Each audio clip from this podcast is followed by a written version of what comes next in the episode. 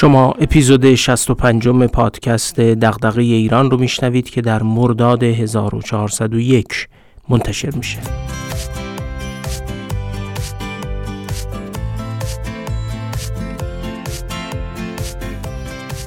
من محمد فاضلی هستم و تو این پادکست از کتابا و متونی میگم که میشه از اونها مباحثی درباره توسعه و بهبود مسائل جامعه ایران رو یاد گرفت یا حداقل به سوالاتی از جنس دغدغه ایران بیشتر و بهتر فکر کرد.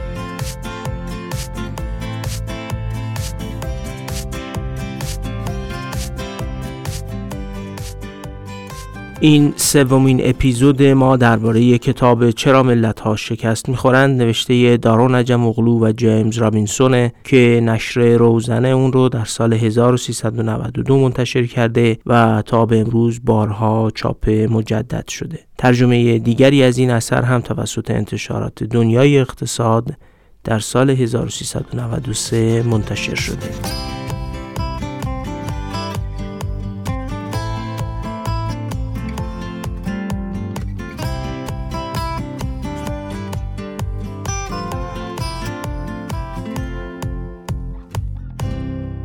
ما تو اپیزود شصت و دو نظریه توسعه عجم اوغلو و رابینسون رو گفتیم. ایده اصلیشون این بود که تفاوت سطح توسعه یافتگی کشورها تحت تأثیر نهادهای سیاسی و اقتصادی اوناست. نهادهای اقتصادی فراگیر که زمین بازی همواری برای همه شهروندان فراهم میکنن باعث رشد اقتصادی میشن و نوآوری رو توسعه میدن. و نهادهای اقتصادی استثماری که اساسشون بر تبعیض بین شهروندان بنا شده و منافع اقتصادی رو برای فرادستان فراهم میکنن، جلوی شکوفایی نوآوری یا فعالیت اقتصادی آزاد فرودستان رو میگیرن و باعث فقر و فلاکت میشن. بخش دیگه از نظریهشون درباره نهادهای سیاسیه. دسته ای از نهادهای سیاسی مطلقاً و قدرت رو در دست فرد یا افراد محدودی متمرکز می‌کنند. دسته ای از نهادها هم کثرت‌گرا هستند و قدرت رو توزیع می‌کنند. به نظر عجم اوغلو و رابینسون، نهادهای کثرت‌گرا حامی نهادهای اقتصادی فراگیر و نهادهای سیاسی مطلقه حامی نهادهای اقتصادی استثماری هستند. در ضمن نظریه اونها درباره توسعه بر ضرورت بست ظرفیت حکومت هم تأکید میکنه. بالاخره باید حکومتی با ظرفیت وجود داشته باشه که امنیت رو برقرار کنه، خدمات عمومی بده، سیاست خارجی و نیروی نظامی رو در خدمت توسعه قرار بده و وقتی تصمیمی توسط نهادهای کثرت‌گرا گرفته شد قادر به اجرای اون باشه. در اپیزود شصت و چهار رفتیم سراغ تاریخ انگلستان و به روایت عجم اوغلو و رابینسون نشون دادیم که این کشور چگونه از سال هزار و دویست و پانزده یعنی سال پیدایش منشور بزرگ یا مگنا کارتا تا قرن نوزدهم هم روند تکاملی تقویت فرودستان رو در برابر فرادستان طی کرده. فرودستان بر اثر مرگ سیاه یا طاعون خیارکی، پیروزی بر اسپانیا و مسلط شدن بر اقیانوس اطلس توسط انگلستان، توسعه تجارت با مستعمرات و قدرت گرفتن تجار انگلیسی در برابر پادشاه، جنگ داخلی قرن هفدهم و انقلاب شکوهمند، انقلاب صنعتی و بعد از اون توسعه حق رأی تونستند به قدرتی در برابر فرادستان دست پیدا کنند و جامعه‌ای کثرت‌گرا با نهادهای فراگیر پدید بیاد. همونجا هم گفتیم که انگلستان برای نویسنده‌های کتاب چرا ملت‌ها شکست می‌خورند مورد محوری و حتی اصلیه که نظریه اونها به نوعی تفسیر و بازخوانی تاریخ انگلستان هم هست. اما حالا می‌خوایم بریم و تاریخ بقیه کشورهایی رو بررسی کنیم که کتاب به اونها هم پرداخته. بررسی رو با تاریخ آمریکا شروع میکنیم. قبل از شروع بحث بگم که برای کسایی که مایل به تهیه این کتاب باشن لینک دسترسی به خرید اون رو در توضیحات اپیزود در کاست باکس و تلگرام آوردیم. این کتاب رو میتونید از صفحه برگ برگ در اینستاگرام تهیه کنید. برگ برگ یه صفحه تخصصی معرفی کتابه که کتابای ارزشمند رو معرفی میکنه و البته امکان خرید کتاب‌ها رو هم فراهم کرده. کلی برنامه برای توسعه کار برگ برگ تو حوزه کتاب و کتابخوانی طراحی شده و امیدوارم در آینده بیشتر درباره این صفحه بشنوید. یه سری به برگ برگ بزنید و با فالو کردنش به توسعه اون کمک کنید.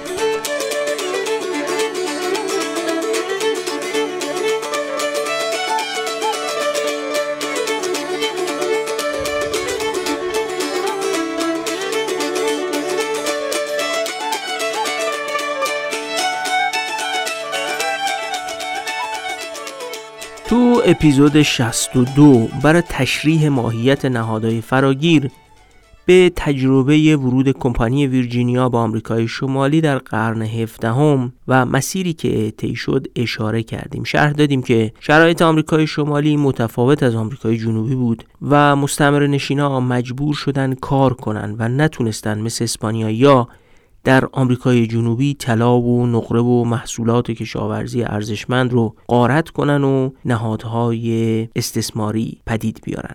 نقطه شکلگیری نهادهای فراگیر در آمریکا همون لحظه است، یعنی سال هزار و ششصد و هشت میلادی. مستعمره نشینای آمریکای شمالی که سال هزار و ششصد و هشت وارد شده بودن، سال هزار و ششصد و نوزده یک گردهمایی داشتن و بعد از اون هم به سرعت خواستار حقوق مالکیت بر زمیناشون شدن، افتادن دنبال تشکیل گردهمایی و درخواست از پادشاه انگلستان برای اینکه امتیازهای سیاسی بهشون بده و امتیازهایی رو که به لردا و زمیندارای بزرگ داده بود لغو کنه. این وضعیت یه جوری پیش رفت که تا دهه هزار و هفتصد و بیست، یعنی تقریباً صد سال بعد از ورود اولین مستعمره نشین‌ها به آمریکای شمالی، همه سیزده مستعمره‌ای که بعدها به ایالات متحده آمریکا تبدیل شدن یه ساختار حکومتی مشابهی پیدا کرده بودن. توی همشون یه فرماندار و یه مجلس قانونگذاری بر اساس حق رأی مردان زمیندار ایجاد شده بود.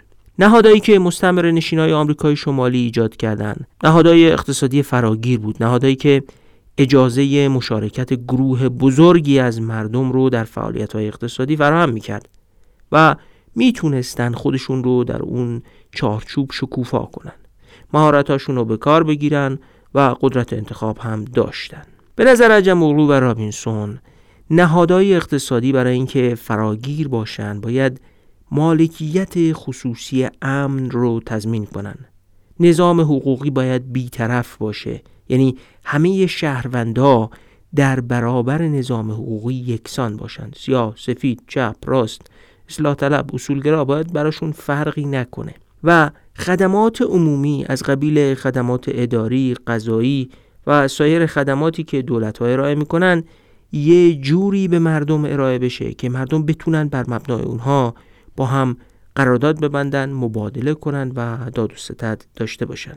عجم اغلو و رابینسون بازارهای فراگیر رو هم موتور بهروزی ملت ها می دونن، که البته می دونیم که خود این بازارها هم زاده نهادهای فراگیرن. نهادهای فراگیر به افراد اجازه میدن آزادانه شغل انتخاب کنن، شغلی که استعداد و تواناییش رو دارن. اما یه نهادی رو در نظر بگیرید مثل میتا در آمریکای جنوبی که در اپیزود شصت و دو بهش پرداختیم. توی میتا افراد زیادی رو بدون در نظر گرفتن مهارت‌ها، تمایلاتشون یا استعدادشون وادار می‌کردن تو معادن نقره و جیوه کار اجباری انجام بدن. نهادهای فراگیر دو تا موتور دیگه توسعه، یعنی فناوری و آموزش، رو هم روشن می‌کنن. رشد اقتصادی پایدار تقریباً همیشه به پیشرفت‌های فناوری نیاز داره. این پیشرفت‌های فناوریه که می‌تونه بهره‌وری نیروی کار و زمین و سرمایه رو بالا ببره. خود این فناوری محصول نوآوریه و نوآوری به وسیله نهادهای اقتصادی ممکن میشه که مالکیت خصوصی رو تشویق میکنن، پشتیبان قراردادها هستن و مشوق بازارهایی هستن که این فناوری ها رو وارد زندگی مردم میکنن. آمریکای شمالی همچین نهادهایی داشت که نوآوری رو تشویق کنه، فناوری رو تجاری کنه و با بازارهای گسترده فناوری رو سودده کنه و به دست مردم برسونه. نهادها موتور پیشرفت فناوری رو روشن میکنن. بگذارید یه ذره از کتاب بزنیم بیرون، یه نکته مهم رو یادآوری کنیم. اغلب خیره کنندگی فناوری، مثلا یه هواپیمای مسافربری غول‌پیکر یا گوشی موبایل پیشرفته یا اینترنت، مانع از اون میشه که آرایش نهادی پیچیده‌ای رو که اون فناوری رو به صورت تاریخی و تدریجی خلق کرده درک کنیم. هر خودرو، موبایل یا هواپیمای پیشرفته‌ای که تولید شده، پشتش ترکیبی از نهادها هست، مثل حقوق مالکیت، تأمین مالی از طریق بورس یا بانک، یه حکمرانی اقتصادی کنترل کننده تورم و ثبات بخش به بازارا، یه نظم حقوقی تضمین کننده یه حقوق مالکیت و حقوق سرمایه گذارا، سهامدارا و مالکای نوآوری و فناوری، یه نظام تخصیص منافع همه نوآوری‌ها و فناوری‌ها و بازارها بین زینف‌های مختلف، یه نظام غذایی سالم یا حداقل نسبتاً سالم که به شکایات در یه همچین نظام پیچیده‌ای رسیدگی کنه، یه نظام آموزشی پیشرفته برای آموزش دادن علوم مرتبط با هر کدوم از این نظم‌های نهادی. اینا اون کوه یخی هستن که زیر آبه و اون قله فناوری فقط دیده میشه. برای این تصور میکنم سودای خریدن فناوری بدون به دست آوردن یا تلاش برای ساختن این بنیانهای نهادی فناوری خیلی سودای خامیه و تصور خلق فناوری بدون اینکه این زمینه نهادی فراهم شده باشه میتونه یکی از اون بزرگترین گمراهی‌های سیاست عمومی هم باشه. حتی به این دقت کنیم که یه نظم امنیتی بسیار دقیق ولی به شدت پنهان برای حفاظت از منافع ذی‌نفعان در این آرایش نهادی هم وجود داره. هیچ توسعه‌ای بدون امنیت رخ نمیده و همیشه از هر نظم نهادی مولد رشد اقتصادی و رفاه یه نظم امنیتی هست که حمایت میکنه. تنظیم روابط بین این نظام امنیتی و اون بخش اقتصادی خودش یکی از پیچیدگی‌های تاریخ و نظریه توسعه است که انشالله یک روز بهش خواهیم پرداخت. اون نکته‌ای که میخوام اینجا ذکر کنم اینه که توجه داشته باشیم هر محصول فناورانه‌ای از دل یه همچین نظم پیچیده‌ای بیرون میاد. اینجوری نیست که اگه فقط پول زیادی رو صرف کنید به نتیجه میرسید یا اگه فقط آدمای متخصص زیادی رو در عرصه‌ای به کار بگیرید موفق میشید. مفهوم نظم و آرایش نهادی برای درک تاریخ توسعه فوق‌العاده اهمیت داره. ماتریسی از نهادها باید در کنار هم قرار بگیرند تا رشد و توسعه اقتصادی ممکن بشه. شخصیت‌هایی مثل توماس ادیسون تو جامعه آمریکا در دل چنین نهادهایی پرورش پیدا کردن. احتمالاً خیلی‌ها در جهان میتونستن ادیسون بشن اگه به اون نظم و آرایش نهادی دسترسی داشتن. بزرگترین سرمایه‌ای که آدم‌ها احتیاج دارن تا خودشون رو شکوفا کنن هوش و توانایی ذهنی بالا یا پول هنگفت نیست، بلکه دسترسی داشتن به همین سرمایه نهادیه. من گاهی اوقات که به پدیده‌هایی مثل المپیادهای دانش آموزی و موفقیت دانش آموزای ایرانی در اونها فکر می‌کنم، بعدش می‌پرسم این استعدادا رو برای کاشتن در خاک کدوم نظم نهادی پرورش میدیم یا کشف می‌کنیم؟ به همین خاطره که اغلبشون مهاجرت می‌کنن، چون سرمایه نهادی که اینجا در اختیارشون قرار میگیره ظرفیت بارور کردن اون استعدادها رو نداره. مهمتر اینه که اگه نظم نهادی مناسبی داشته باشیم دیگه لازم نیست خیلی دنبال نابغه ها بگردیم. آدمای متوسط هم تو دل نظم نهادی مناسب سرمایه موفقیت رو به دست میارن.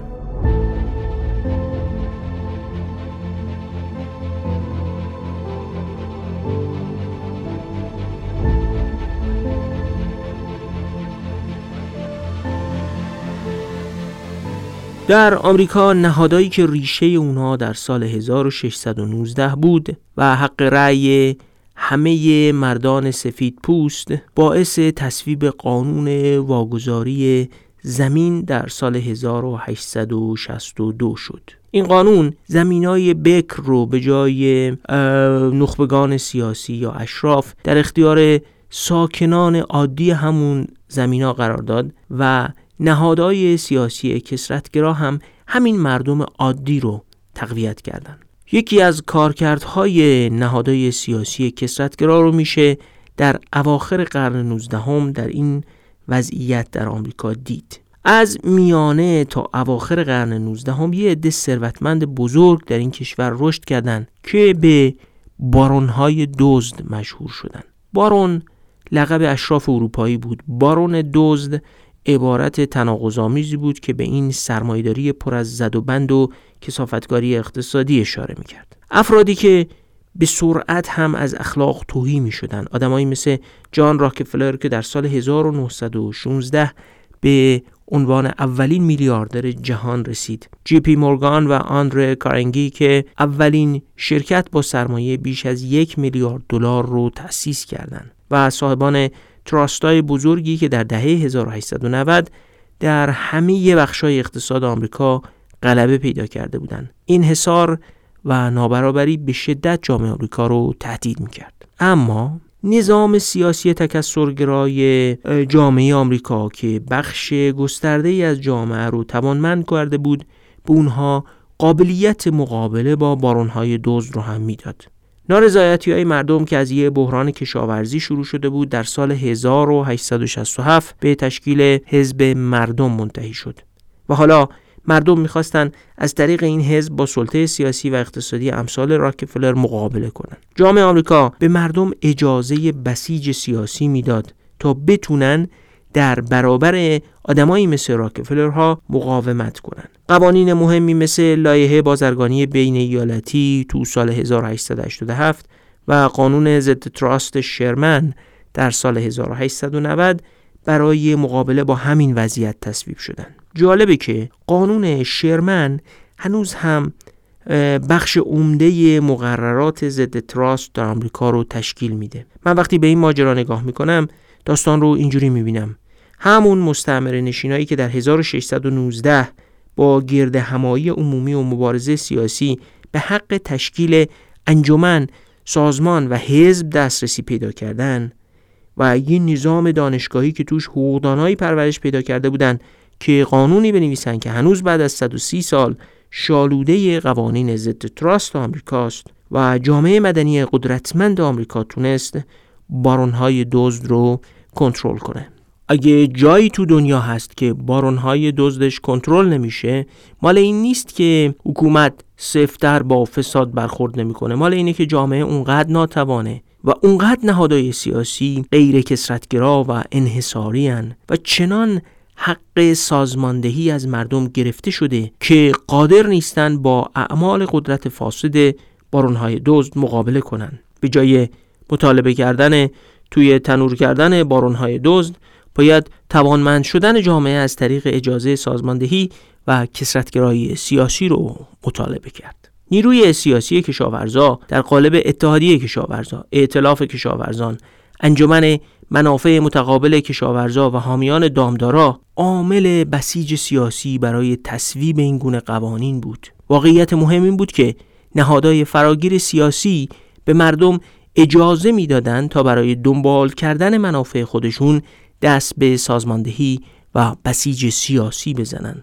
روزولت در سال هزار و نهصد و دو از قانون شرمن استفاده کرد تا شرکت اوراق بهادار شمالی رو تقسیم و کوچک کنه و منافع جی پی مورگان رو تحت تأثیر قرار بده. قانون هپبورن سال هزار و نهصد و شش برای رسیدگی به حساب‌های مالی راهن استفاده شد و قدرت نهادهای فراگیر سیاسی برای فروپاشاندن شرکت استاندارد اویل راکفلر به کار گرفته شد. نکته مهم اینه که همه این قوانین به پشتوانه نهادهای کثرت‌گرای سیاسی تصویب شده بودند. نهادهای فراگیر بودند که به رؤسای جمهوری مثل وودرو ویلسون قدرت در افتادن با انحصار رو میدادن. ویلسون یه جمله مشهوری داره که میگفت اگر انحصار باقی بماند برای همیشه بر دولت مسلط خواهد شد. من از انحصار انتظار خویشتنداری ندارم، چنانچه در این کشور مردانی به اندازه کافی ثروتمند وجود داشته باشند که بتوانند دولت ایالات متحده را تملک کنند، این کار را انجام خواهند داد. جمله کریستوفر هیل، مورخ انگلیسی، درباره انحصار در انگلستان قبل از انقلاب شکوهمند یادتونه؟ اپیزود شصت و دو. انحصارهای داخل کشور خودمون رو به یادتون بیارید. از کدومشون توسعه فناوری یا سطح بالایی از رفاه به دست اومده؟ عجم‌اوغلو و رابینسون یه شمه‌ای از نوعی جامعه نگری رو هم در بررسی تاریخ آمریکا بروز میدن. این یه سوال مهم تو تاریخ اقتصادی و توسعه است که آیا بازارها به تنهایی برای رفاه و رشد اقتصادی و توسعه کافی هن؟ اونا معتقدن سربرآوردن بارونهای دزد در تاریخ آمریکا نشون میده که بازار به تنهایی برای تضمین نهادهای فراگیر کفایت نمیکنه و بازارها اگه به سازوکارهای خودشون واگذار بشن میتونن فراگیری رو از بین ببرن و تحت سلطه صاحبان قدرت اقتصادی و سیاسی قرار بگیرن. این نهادهای سیاسی فراگیرن که میتونن بازارها رو متوازن کنن. جامعه باید با سازماندهی، تأکید میکنن با سازماندهی و دسترسی به نهادهای سیاسی کثرتگرا از خودش دفاع کنه. رسانه ها تو این وضعیت خیلی نقش مهمی ایفا میکنن، همون جوری که تو تاریخ آمریکا افشاگرا یا هوچیا تو رسانه های آمریکایی خیلی نقش مهمی در برانگیختن سیاستمدارا برای اقدام علیه تراستا بازی کردن. اما نکته مهمی بود که نهادهای سیاسی فراگیر بودن که به رسانه های آزاد اجازه شکوفایی میدادن.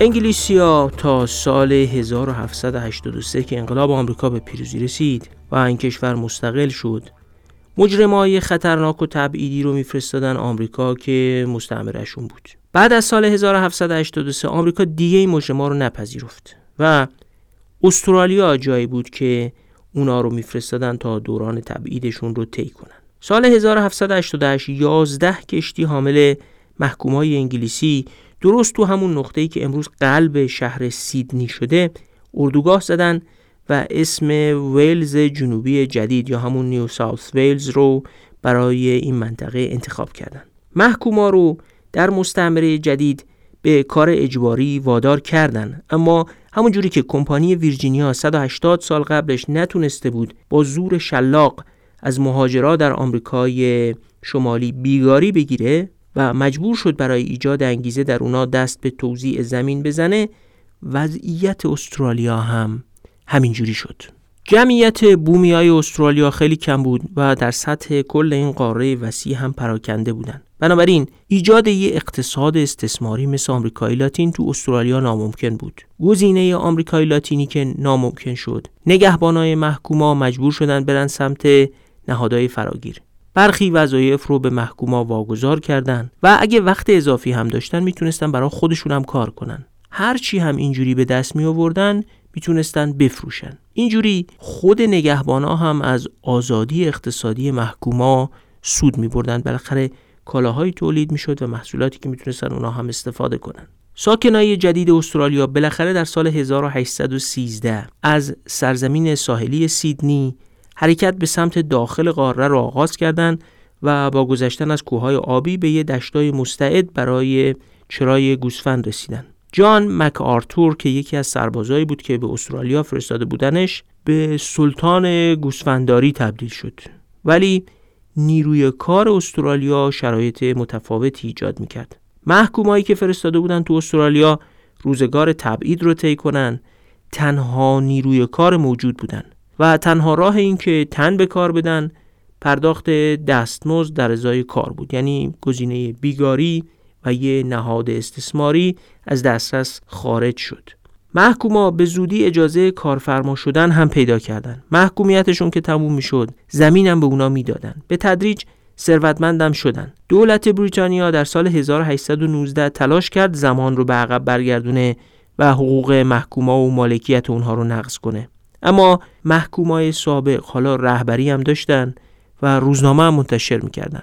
دقت کنید که بریتانیا که تو سال هزار و هشتصد و نوزده نظام پارلمانی با نهادهای فراگیر داشت و بیش از صد و بیست سال از انقلاب شکوهمندش میگذشت، خودش رسانه‌های آزاد داشت، نمیخواست چنین حقی رو به مستعمره استرالیا بده که محکومهای انگلیسی توش زندگی میکردن. ویلیام ونتورث فردی بود که مستعمره نشینهای استرالیا رو رهبری میکرد تا نهادهای سیاسی فراگیر و مجلس انتخابی رو از پادشاهی بریتانیا مطالبه کنند. بالاخره در سال هزار و هشتصد و بیست و سه با شدت گرفتن تقاضای نهادهای انتخابی حاکمیت فرماندار بریتانیایی استرالیا محدود شد و از سال هزار و هشتصد و سی و یک عضویت محکومای سابق در هیئت منصفه دادگاه پذیرفته شد. مستعمره نشینا حالا خواهان توقف ارسال محکومان انگلیسی به استرالیا هم بودند و این کار در هزار و هشتصد و چهل متوقف شد. شورای قانونگذاری در هزار و هشتصد و چهل و دو تشکیل شد که دو سوم اعضاش انتخابی بودند و محکومای سابق به شرط داشتن دارایی کافی میتونستن نامزد بشن و رأی بدن. حق رأی عمومی برای مردای سفیدپوست تا دهه هزار و هشتصد و پنجاه به رسمیت شناخته شد و در هزار و هشتصد و پنجاه و شش ایالت ویکتوریا و ایالت تاسمانی اولین نقاط جهان بودند که رأیگیری به صورت کاملا مخفی رو اجرا کردند. نهادهای فراگیر تو استرالیا در مسیری متفاوت از انگلستان ایجاد شدند. تو استرالیا واقعی به اسم شورش رام در دهه هزار و هشتصد رخ داد، اما هیچ وقت چیزی شبیه به جنگ‌های داخلی یا انقلاب شکوهمند در انگلستان رخ نداد. از بین بردن ریشه‌های استبدادی حکومت تو تاریخ طولانی انگلستان به انقلاب شکوهمند و حتی یک مسیر چهارصد و هفتاد و سه ساله از ماگنا کارتا تا انقلاب شکوهمند در هزار و ششصد و هشتاد و هشت نیاز داشت. اما در استرالیا این ریشه‌های استبدادی وجود نداشت و سیر حرکتی استرالیا بسیار سریع طی شد، یعنی در فاصله کمتر از حدود هفتاد سال. فرماندارای انگلیسی هم که هیچ وقت نتونستن نهادهای استثماری مثل آمریکای لاتین رو در استرالیا برقرار کنن، شرایط نیروی کار به علاوه فرصت‌هایی که در اختیار مستعمره نشین‌ها بود این امکان رو به اونها نمیداد. مسیری که استرالیا طی کرد همون مسیریه که کانادا و نیوزیلند هم تحت استعمار انگلستان طی کردن و کشورهای امروزی شدن.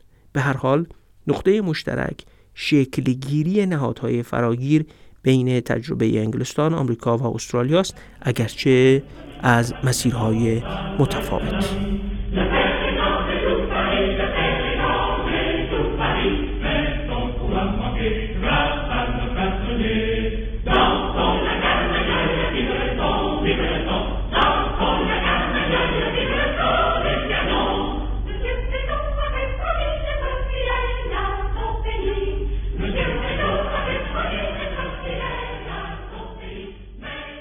نظام اجتماعی فرانسه قرن هجدهم هم از سه طبقه تشکیل می شد.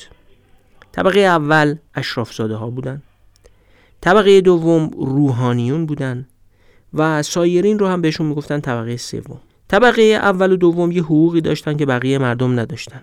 اشراف و روحانیون مالیات نمی دادن، در حالی که سایر مردم مجبور بودن چندین نوع مالیات بدن. تولید اقتصادی هم از طریق صنوف سازمان پیدا می کرد و اصناف هم مانع ورود دیگران به این مشاغل و راه اندازی کسب و کارهای جدید می شدن. ورود کارآفرین‌ها و افراد مستعد به مشاغل جدید هم باعث تغییر نظم موجود می شد و اصلا تحمل نمی کردن که این نظم به هم بخوره. مثل همین الانه که کسب و کارهای جدید اکوسیستم استارتاپی فضای کسب و کار قدیمی‌ها رو متحول می کنن و قدیمی‌ها اصلا خوششون نمیاد. فرانسه نظام ارباب رعیتی افراطی هم داشت که رعیت‌ها برای اربابا بیگاری هم می‌کردند. انقلاب فرانسه در اصل یه واقعه خیلی افراطی و تندرو علیه این وضعیت و سابقه تاریخی بود. انقلابیون دنبال لغو نظام ارباب رعیتی بودند. می‌خواستن امتیازات ویژه مالی طبقات اول و دوم رو لغو کنن و یکسانی همه شهروندا و همه انواع دارایی‌ها در برابر مالیات ستانی رو تضمین کنن. با انقلاب فرانسه برابری در مقابل قانون هم در زندگی روزمره و هم در عرصه سیاست شکل گرفت. اختیارات کلیسا برای وضع مالیات‌های ویژه لغو شد. روحانیون رو در حد کارمندای دولت تنزل رتبه دادن، انجمن‌های صنفی رو منحل کردن و همه محدودیت‌های حرفه‌ای رو هم برداشتن. حالا یه زمین هموار برای همه بود که هر کسی میتونست وارد بازی و رقابت اقتصادی بشه. انقلاب فرانسه در اصل اون نهادهای استثماری و مطلقه باقی مونده از قرون وسطا رو جمع کرد. فرانسه پیش از انقلاب یه نهادی با اسم مجمع نوجبا داشت که اشراف اصلی دستچین شده پادشاه توش بودن و شاه هر وقت میخواست باهاشون مشورت میکرد. خیلی نهاد محافظه‌کار نیمبندی بود، ولی برای همون عصر هم خودش نوعی مقاومت و مانع پیش روی خودسری شاه بود. لوئی چهاردهم در مدت پنجاه و چهار سال پادشاهی، چون برای تأمین مالی جنگاش به یه نظام مالی منسجم احتیاج داشت، سعی کرده بود نظام مالیاتی فرانسه رو منظم کنه و یه وجه عقلانی بهش بده. لویی شانزدهم در سال هزار و هفتصد و هفتاد و چهار که مشکل مالیاتی براش پیش اومد و بحران مالی پدید اومد، سعی کرد از طریق تشکیل همین مجمع نوجبا مالیات جدید وضع کنه. اما همون مجمع نیمبند و محافظه‌کار و خیلی مانع نرم در برابر قدرت پادشاه خیلی غیر منتظره رأی به این داد که صرفاً یه مجلس فراگیر طبقات که نمایندگی از طرف مردم داشته باشه میتونه چنین مالیاتی رو تصویب کنه. البته فشار اجتماعی برای تصویب چنین چیزی هم مؤثر بود. البته تشکیل مجلس فراگیر طبقات به نتیجه نرسید و فقط یه مجموعه قدرتمندتر به اسم مجلس ملی ایجاد شد.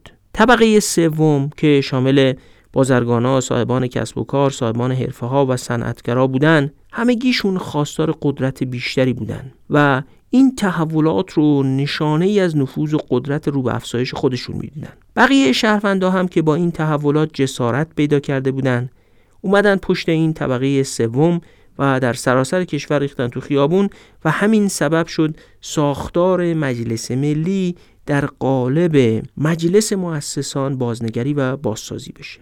این مجلس مؤسسان بعد از واقعه زندان باستیل در چهاردهم ژوئیه هزار و هفتصد و هشتاد و نه قانون اساسی جدیدی رو تصویب کرد و نظام ارباب رعیتی و امتیازهای ویژه طبقات اول و دوم رو لغو کرد. مجلس ملی مؤسسان در بیست و نه سپتامبر هزار و هفتصد و نود و یک متن نهایی قانون اساسی رو هم تو اوج مناقشات سیاسی تصویب کرد و فرانسه به سلطنت مشروطه‌ای تبدیل شد که همه شهرونداش، البته شهروندای مردش، حقوق برابر داشتن. حقوق فئودالی و محدودیت‌های صنفی و تجاری هم لغو شد. انقلاب فرانسه به این ترتیب هم نهادهای فراگیر رو در این کشور توسعه داد و هم چنان که خواهیم گفت یه نقش تاریخی برای بخش مهمی از اروپا ایفا کرد. نهادهای اروپای غربی به شدت تحت تاثیر انقلاب فرانسه هستند.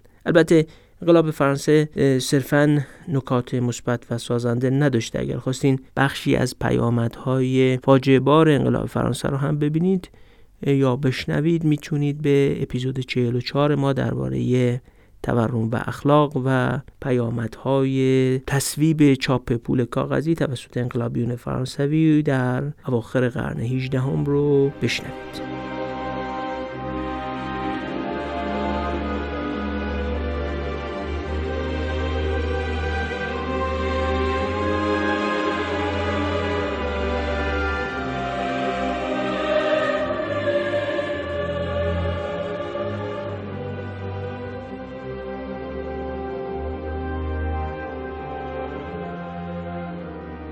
اگرچه ناپلئون بوناپارت در جنگ واترلو شکست خورد و بعدها خودش از صحنه تاریخ به نوعی حذف شد، اما واقعیت اینه که پیروزیاش اثری جدی و ماندگار بر تاریخ اروپا و جهان باقی گذاشتن. بین سالهای هزار و هفتصد و نود و نه تا هزار و هشتصد و پانزده ناپلئون اراده و مجموعه قوانینش رو بر سرزمین‌های وسیعی در اروپا تحمیل کرد.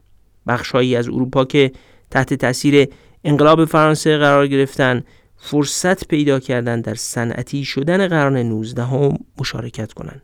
نیروهای فرانسوی در همه مناطقی که اشغال کردند، نهادهای حاکم باقی مونده از اروپای قرون وسطا رو برانداختن و قدرت اشراف سنتی، شاهان و شاهزاده‌ها و محدودیت‌های تجاری رو از بین بردن. اربابای اروپایی در یک منطقه از آلمان امروز دویست و سی نوع عوارض از رعیت می‌گرفتند و اصناف در کلن و آخن استفاده از ماشین ریسندگی رو ممنوع کرده بودند، اما ارتش ناپلئون همه اینا رو برانداخت. تو سوئیس هم وضعیت مشابهی بود. انجمن‌های صنفی و فئودالا و کلیسا شکست خوردن و امتیازهای فئودالی از بین رفت و انجمن‌های صنفی رو خلأیت کردند. جالب نیست؟ در آلمانی که امروز بزرگترین تولید کننده صنعتی اروپاست و سوئیسی که یکی از پیشرفته ترین اقتصادهای صنعتی رو داره، دویست سال پیش اربابا استفاده از ماشین ریسندگی رو ممنوع کرده بودن و اصناف مانع مشارکت مردم در زندگی اقتصادی می شدن. ناپلئون این قوانین رو بزرگترین میراث خودش می دونست. جالب این که نقاطی مثل اتریش، مجارستان یا روسیه که فرانسوی‌ها به اونها راه پیدا نکردن، یا لهستان و اسپانیا که به طور محدود و موقت تحت سیطره فرانسوی‌ها قرار گرفتن، همچنان تا حد زیادی بیرونق و بی‌تحرک و تحت سیطره همون نهادهای استثماری باقی موندن. نکته مهم در خصوص فرانسه اینه که درست مثل انگلستان، سنت مجلس و مشارکت در قدرت، یعنی همون مجمع نوجبا، هرچند خیلی ضعیف و نیمبند و محافظه‌کار وجود داشت. تو انگلستان ریشه این سنت مگناکارتا بود و در فرانسه مجمع نوجبا همون کار رو میکرد، یعنی مشارکت دادن مردم در سیاست. توجه داشته باشیم وقتی میگیم مردم، مردم به معنای امروزینش مد نظرمون نیست. به هر حال در اون عصر فقط شمار محدودی از آدم‌ها به عنوان مردم به حساب می اومدن و نظرشون مهم تلقی می شد. اما همون برداشت محدود از مردم هم یک قدرتی در برابر خودسری پادشاه در فرانسه و انگلستان ایجاد میکرد. همون نهادهای حد اقلی که فقط میتونستن اندکی قدرت پادشاه رو مهار کنن، تو مقطعی از تاریخ این کشورها حسابی به کارشون اومد. نکته دیگه این بود که ائتلاف قدرتمند بازرگانا و صاحبان کسب و کار تونستن تو هر دو کشور در مقابل قدرت مطلقه پادشاه ایستادگی کنن. دقیقاً به همین دلیله که قدرتمندای نهادهای مطلقه از قدرت گرفتن نیروهای اقتصادی خوششون نمیاد و تا بتونن جلوگیری میکنن. فرقی هم نمیکنه کجا باشه، مگه اینکه نتونن.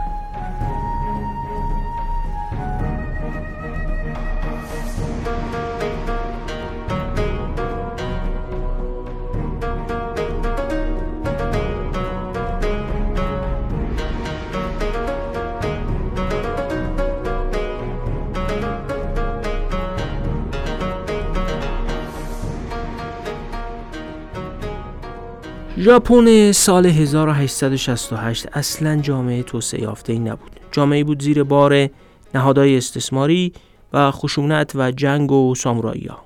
امپراتورش نقش تشریفاتی داشت و اربابای فئودال، مشهور به شگون‌های خاندان توکوگاوا، که قلمروهای خودشون رو اداره می‌کردن و مالیات می‌گرفتن، بر این کشور حاکم بودن. سامورایی‌ها نیروی نظامی همین اربابا بودن و ابزار دست اونا برای اعمال یه جامعه به شدت سختگیرانه. جامعه‌ای با گروه‌بندی‌های شغلی سختگیرانه، محدودیت‌های تجاری و نرخ‌های بالای مالیات بر کشاورزا. انحصار تجارت خارجی هم دست شگون در پایتخت بود. ورود و خروج خارجی‌ها هم ممنوع بود. نهادهای سیاسی مطلقه در کنار نهادهای اقتصادی استثماری ژاپن رو اداره می‌کردند. تنها قلمروی خودمختار تو جنوب ژاپن در منطقه‌ای بود به نام ساتسوما که زیر سلطه شگون توکوگاوا نبود. رهبر ساتسوما به این نتیجه رسیده بود که زمان سرنگون کردن نظام فئودالی شگون رسیده. ژاپنیا سال هزار و هشتصد و پنجاه و سه وقتی کشتی‌های جنگی آمریکا با تهدید وارد این کشور شدند، فهمیدن که چقدر نسبت به دنیای مدرن عقبن و عقب‌ماندگی اقتصادی به عقب‌ماندگی نظامی هم منتهی شده و امنیتشون تهدید شده. نخبه‌های ژاپنی ضرورت تغییر رو احساس کردن. این خودش یکی از انگیزه های ژاپنی‌ها برای سرنگونی حکومت شگون‌ها و به جریان انداختن تحولات منجر به عصر میجی بود. تقابل رهبر ساتسوما به اسم اوکوبو توشیمیچی و شگون توکوگاوا به اسم اوکوبو یوشینوبو در نهایت به جنگ داخلی و تارومار شدن توکوگاوا منتهی شد. امپراتور میجی به عنوان احیاگر ژاپن مدرن در اصل در همین نقطه ظهور میکنه، وقتی که قدرت فئودالی ژاپن نماد نهادهای استثماری فرو میریزه. این در اصل یه انقلاب از پایین مثل انقلاب فرانسه نبود، بلکه نخبگان سیاسی خودشون نظام قبلی رو برانداختن.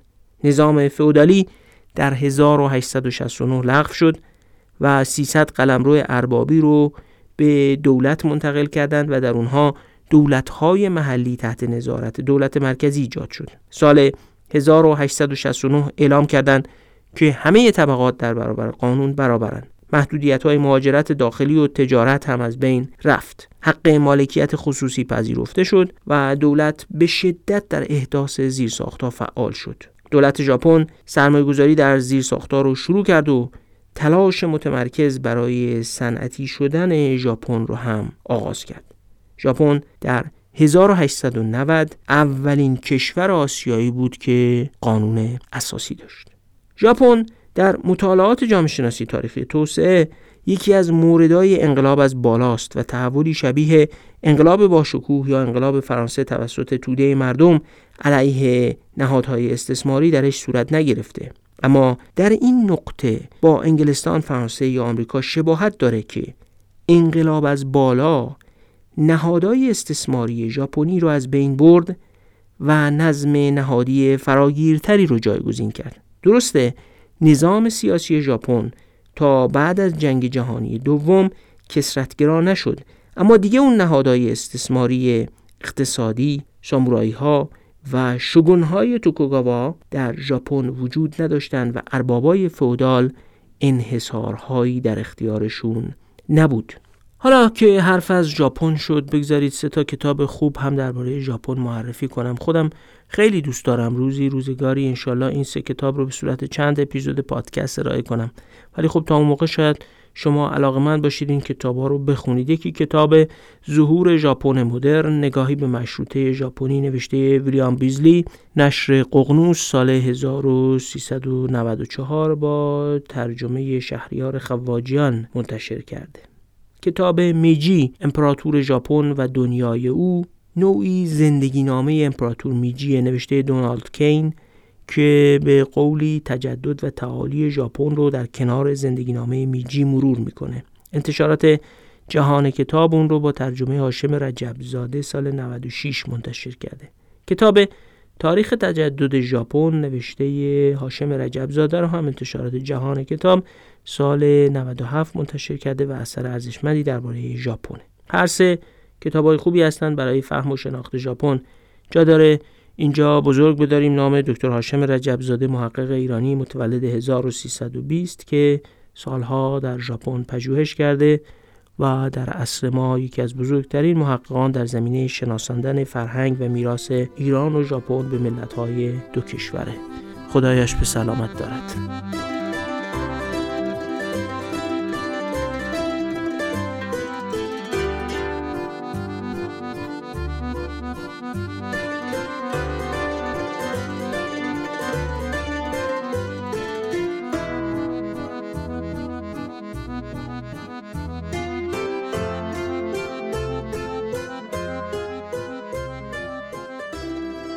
ما تا اینجا فقط داستان رشد گفتیم، رشد انگلستان، آمریکا، استرالیا، فرانسه و ژاپن که با کنار گذاشتن نهادهای استثماری و برقرار کردن نهادهای فراگیر تونستن به رشد دسترسی پیدا کنن. حالا میخوایم داستان افول بگیم. ونیز در قرن نهم میلادی خودش جمهوری بود و استقلال داشت. امنیت تو اروپا بعد از فروپاشی امپراتوری روم سه چهار قرن طول کشیده بود تا برقرار بشه. شهر به نهادهای سیاسی کثرت‌گرا دست پیدا کرده بود و در سایه همین نهادها به ثروتمندترین منطقه جهان در قرون وسطا تبدیل شده بود.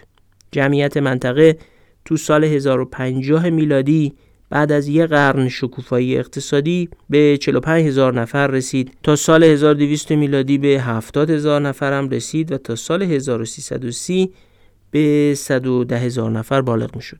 و نیز با همین جمعیت که البته نسبت به جمعیت جهان امروز خیلی جمعیت کمی محسوب میشه، به بزرگی پاریس بود و سه برابر لندن اون روزگار. حالا این رونق و رشد چگونه به دست اومده بود؟ و نیزیا غیر از نهادهای کثرت‌گرای سیاسیشون که حالا بیشتر هم دربارش توضیح میدم، یه قرارداد تجاری ابدا کرده بودن به اسم کومندا، قراردادی که برای یه مأموریت تجاری اعتبار داشت. کومندا دو طرف داشت، طرف مقیم تو ونیز باقی میموند و طرف دیگه همراه محموله تجاری سفر میکرد. عمده سرمایه رو اون طرفی میداد که توی ونیز باقی میموند، اما آدمای کارفرمای جوون با دل و جرأت ولی فاقد سرمایه طرف دوم میشدن، راه میافتادن، وارد کار بازرگانی شدن و کومندا بهشون اجازه میداد این افراد ناشناخته و تازه وارد به دنیای تجارت فعالیت اقتصادی انجام بدن، ثروتمند بشن و کم کم دایره تازه واردا به دنیای تجارت و اقتصاد گسترده تر بشه. کومندا و توسعه تجارت باعث شد خاندانهای جدید از طریق تجارت ثروتمند بشن و نظام سیاسی هم متکثرتر بشه. قبلا گفتیم که رشد اقتصادی و پیدایش ثروتمندا میتونه عمدتاً به کثرت‌گرایی سیاسی بیانجامه. ساختار سیاسی ونیز هم اینجوری بود که دوچه یا همون حاکم ونیز از طریق مجمع عمومی به صورت مادام العمر انتخاب میشد. اما تحولات سیاسی باعث شد که از اختیارات دوچه کم بشه. بعد از سال هزار و سی و دو میلادی یه شورایی گذاشتن کنار دست دوچه که خودش از دوکها یا اشراف انتخاب میشد و وظیفه‌شون این بود که قدرت مطلقه دوچه رو کنترل کنن، یعنی نذارن به یک حاکم خودسر تبدیل بشه.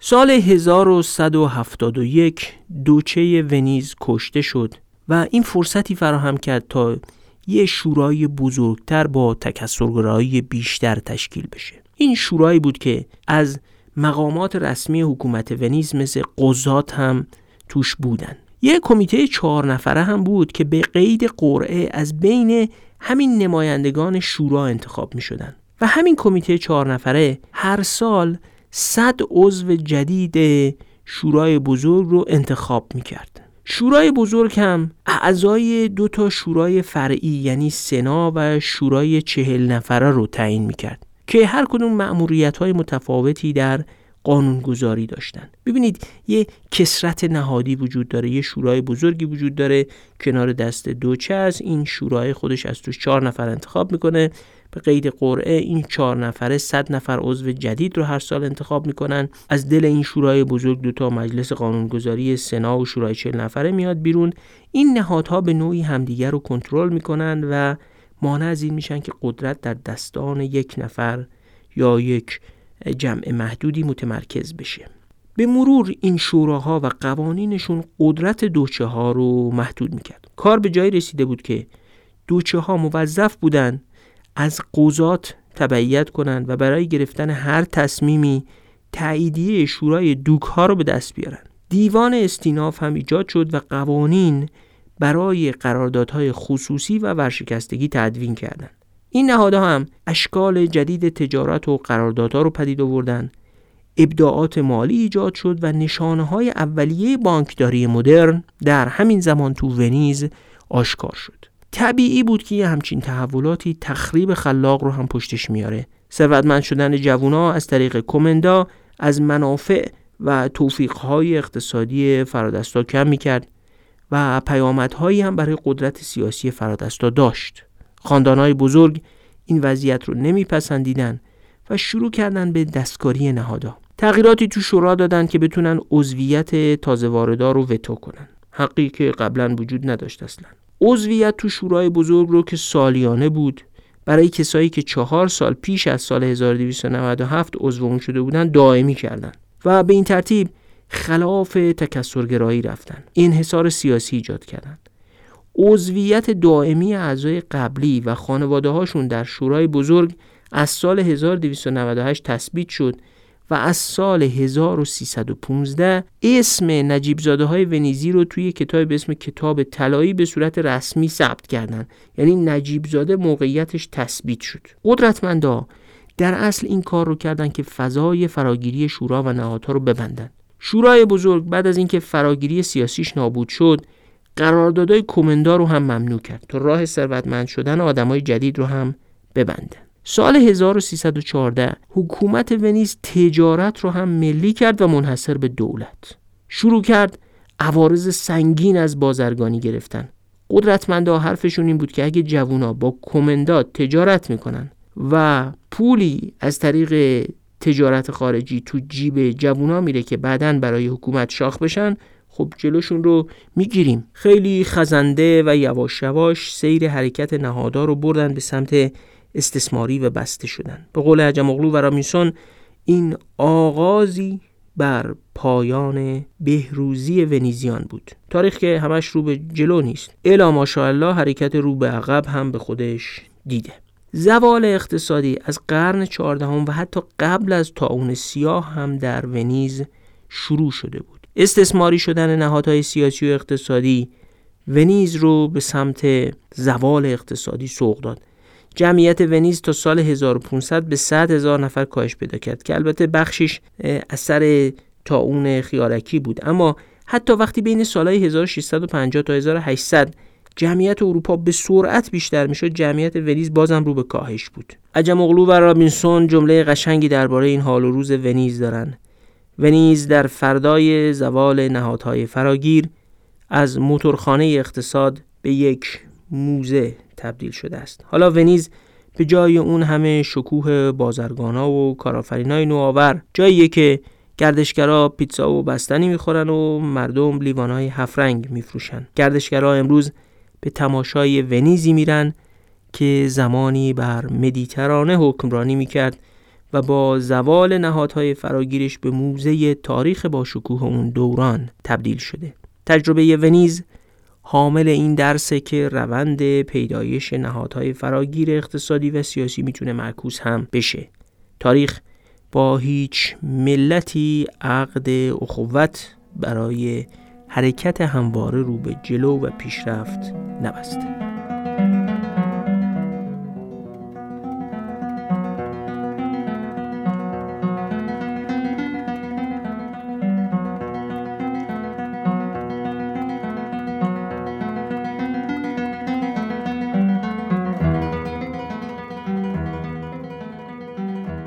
حکومت مطلقه که در انقلاب شکوهمند انگلستان از نفس افتاد، درست مقارن با زمانی بود که همین نوع حکومت در اسپانیا قدرت می گرفت. اسپانیا در سال هزار و چهارصد و نود و دو با ادغام پادشاهی های کاستیل و آراگون به وجود اومد. کشف فلزات قیمتی در قاره آمریکا هم به شکلی حکومت مطلقه کمک کرد. مقادیر زیاد فلزات ارزشمند تو فاصله سالهای هزار و پانصد و بیست تا هزار و پانصد و چهل ثروت عظیمی رو به خزانه پادشاه اسپانیا سرازیر کرد. کاستیل و آراگون در زمانی که با هم ادغام شدن از مناطق اقتصادی پررونق اروپا بودند، اما بعد از شکل‌گیری حکومت مطلقه افولشون آغاز شد و بعد از سال هزار و ششصد دیگه وارد منطقه افول مطلق شدن. اگه خواستین یه تصویری از اقتصاد اسپانیای قرن شانزده هم داشته باشین، در اپیزودهای مربوط به شرح کتاب معمای فراوانی خانم تریلین کارل، اپیزودهای سه تا پنج مفصل درباره اقتصاد اسپانیای اون عصر و افولش توضیح دادیم. نقض حقوق شهروندی، مصادره اموال شهروندای یهودی و بعدا مسلمونا، گرفتن وام از بانکداران، نکول کردن و پس ندادن وام و ورشکست کردن بانکدارا کار کاسبی پادشاه اسپانیا بود. انحصار تجارت با مستعمرات رو هم داشت، همون انحصاری که پادشاه انگلستان نتونست به دست بیاره. هیچ تجارت آزادی با هیچ کدوم از مستعمرات ممکن نبود. هر سال ناوگان کشتی‌ها از آمریکا برمیگشتند و فلزات قیمتی و کالاهای ارزشمند رو میآوردن به سویل یا سویا برای پادشاه. اعمال محدودیت بر تجارت در درون امپراتوری اسپانیا راه افول اقتصادی رو هم باز کرد. عجم اغلو و رابینسون معتقدند راز تفاوت اسپانیا با انگلیس و فرانسه این بود که کورتس یا همون مجلس اسپانیا به اندازه مگناکارتای انگلیسی یا مجمع نوجبای فرانسه قدرت مهار پادشاه رو نداشته. مجلس دست نشانده تزیینی بود که قدرتی در برابر پادشاه نداشت. همین هم باعث میشد اون چیزی که در انگلستان و فرانسه رخ میداد در اسپانیا پدید نیاد. کورتس نمیتونست قانون گذاری کنه و حتی میزان قدرتش در زمینه وضع مالیات ها رو هم پادشاه محدود کرده بود. پادشاه هم از قرن شانزده هم دنبال این بود که همین کورتس نیمبند رو هم از بین ببره. کورتس بعد از هزار و ششصد و شصت و چهار هم دیگه هیچ نشستی نداشت تا صد و پنجاه سال بعد که ناپلئون با اشغال اسپانیا احیاش کرد. دقت کنید، کورتس در اسپانیا وقتی میمیره و دیگه نشست نداره که بیست سال بعدش در انگلستان پارلمان تشکیل شد و پادشاه رو تحت کنترل قرار داد. کورتس و شکستش و بسته شدنش نماد شکست تکثرگرایی در اسپانیا بود. اینجا میشه اون مقوله واگرایی نهادی رو دید، یعنی در لحظه ای از تاریخ که کورتس بسته میشه و نهادها غیر فراگیر میشن و تکثرگرایی از جامعه اسپانیا رخت بر می‌بنده، دقیقاً در همون لحظه، یعنی بیست سال بعدش که تو مقیاس تاریخ واقعاً لحظه است، در انگلستان انقلاب شکوهمند منجر به شکلی پارلمان میشه. نه فقط کثرت‌گرایی تو اسپانیا پیش نرفت، بلکه پادشاه بلا منازع ایجاد انحصار هم میکرد. درست تو همون عصری که انحصارها در انگلستان برداشته میشد، مقامای دولتی رو هم میفروخت. درست مصادف با زمانی که در انگلستان داشتن برای اصلاحات نظام اداری تلاش میکردن. جامعه اسپانیا تحت همین شرایط دنده عقب گرفت.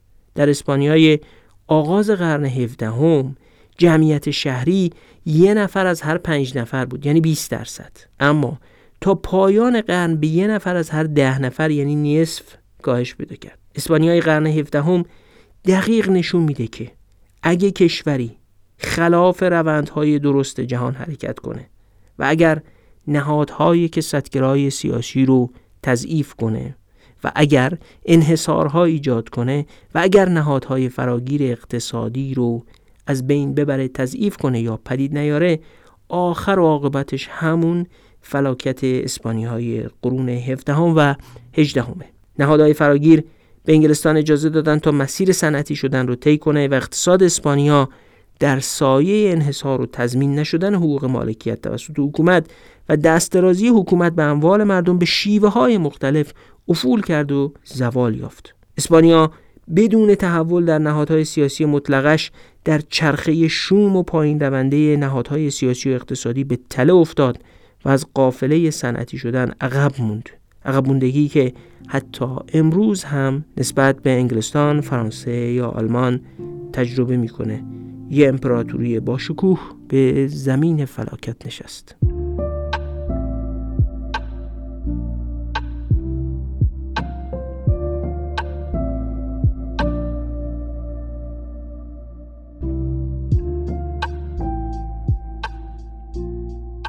برعکس اپیزود شصت و چهار که فقط تاریخ انگلستان گفتیم، تو این اپیزود تاریخ چند کشور رو، حتی بخشایی از تاریخ رو، باریکه خیلی کوچیکی از تاریخشون رو در بازه‌های زمانی متفاوتی از میانه قرون وسطا در جمهوری ونیز تا آمریکا، فرانسه و استرالیا در قرون اخیر و یه مورد خیلی متفاوت یعنی ژاپن رو بررسی کردیم. اینا کشورهایی هستند که مسیرهای تاریخی متفاوتی رفتن. برخی مثل فرانسه توشون انقلاب شده. یکی مثل آمریکا یه تاریخ مبارزات ضد استعماری داره که با انقلاب آمریکا هم تکمیل شده. استرالیا، کانادا و نیوزیلند انقلاب رو تجربه نکردن، اما روند تدریجی برانداختن نهادهای مطلقه سیاسی و استثماری اقتصادی رو تجربه کردن. ژاپنیا هم با انقلاب از بالا و با ابتکار بخشی از نخبگانشون نهادهای استثماری اقتصادی رو ساقط کردن. روند مشترک در همه اینا، همه اینا که به نوعی میشه اونها رو کشورهای عمده غرب هم یا کشورهای غربی هم به حساب آورد، همگرا شدن به سمت نهادهای کثرت‌گرای سیاسی و فراگیر اقتصادی. روند معکوسش رو هم که دیدیم. جمهوری ونیز نهادهای فراگیر رو ساقط کرد و اسپانیای قرن شانزده هم نتونست چنین نهادهایی ایجاد کنه و هر دو مسیر افول رو طی کردن. ما تا اینجا فقط روی کشورهای اروپایی متمرکز شدیم. عجم اغلو و رابینسون ما رو به سفری در طول تاریخ در پهنه جغرافیای آمریکای لاتین و آفریقا هم میبرن. بعد یه سری میزنن به شوروی و آسیا. سفر هیجان انگیزیه و پر از ایده های نو. به توضیحات ما در این پادکست هم قناعت نکنید و کتاب رو خودتون بخونید. متوجه خواهید شد که چقدر جزئیات و پیچیدگی‌های بیشتری درش هست. اما خب رفتن به سفری در آمریکای لاتین، آفریقا و آسیا با بلیت اپیزود شصت و پنج ممکن نیست. انشالله با اپیزود شصت و شش و شرح این کشورها هم در خدمتون خواهیم بود. خیلی ممنون که ما رو به دیگران معرفی میکنید. داشتیم نمودارهای رشد فالوورها رو روی کاست باکس چک میکردیم. روز جمعه سی و یک تیر دویست و شصت و یک نفر به مخاطبای ما افزوده شده بودن. نمیدونیم چه جوری به دیگران معرفی شده بودیم که یه دفعه این تعداد مخاطب جدید جذب شده بود. هر کسی یا کسایی این کار رو کرده بودن دستشون درد نکنه. مطمئنیم شما هم ما رو به دیگران با هر روشی که بتونید و اثرگذار باشه معرفی میکنید تا بیشتر شنیده بشیم. از همتون متشکریم. کماکان به ما لطف دارید و با حمایت‌های مالی اجازه میدید تا محتوای مستقل تولید کنیم. تولید محتوایی که زمان بره، کار فکری لازم داره و امکانات و تجهیزات هم میخواد. خلاصه حمایت شماست که ادامه این کار رو ممکن میکنه. تقاضا داریم که با دادن بازخورد هم این حمایتاتون رو از ما ادامه بدید. یه ایده‌ای هم به نظرم رسید با شما هم به اشتراک بذارم، شاید قابل استفاده باشه. به یکی از دوستان پیشنهاد کردم اپیزودهای پنجاه و شش تا شصت و دو درباره توانمندسازی رو با آدمای مؤثر شرکتشون با هم گوش کنن و تلاش کنن روش مسئله محوری تکرار شونده انطباق پذیر رو در کارشون و کارگاهشون و شرکتشون به کار بگیرن و اگر نتیجه مثبتی داشت به ما هم اطلاع بدن. بد نیست به شما هم پیشنهاد کنم اگه شرکتی دارید، در سازمانی مشغول هستید یا قدرت تصمیم گیری دارید، سعی کنید با آدمای مؤثر شرکت همین کار رو تکرار کنید. ممکنه شنیدن دست جمعی اون اپیزودا و کار کردن روی استفاده از روش متا برای حل مسائل شرکت یا سازمان تأثیرات مثبتی باقی بگذاره و اگه انجام دادید و مؤثر بود برامون بنویسید تا ما هم به دیگران اطلاع بدیم و آگاه شدن از اثر بخش بودن کارمون هم که انگیزه هامون رو چند برابر میکنه. خب اپیزود شصت و پنج هم به پایان رسید. التماس دعا و خداحافظ.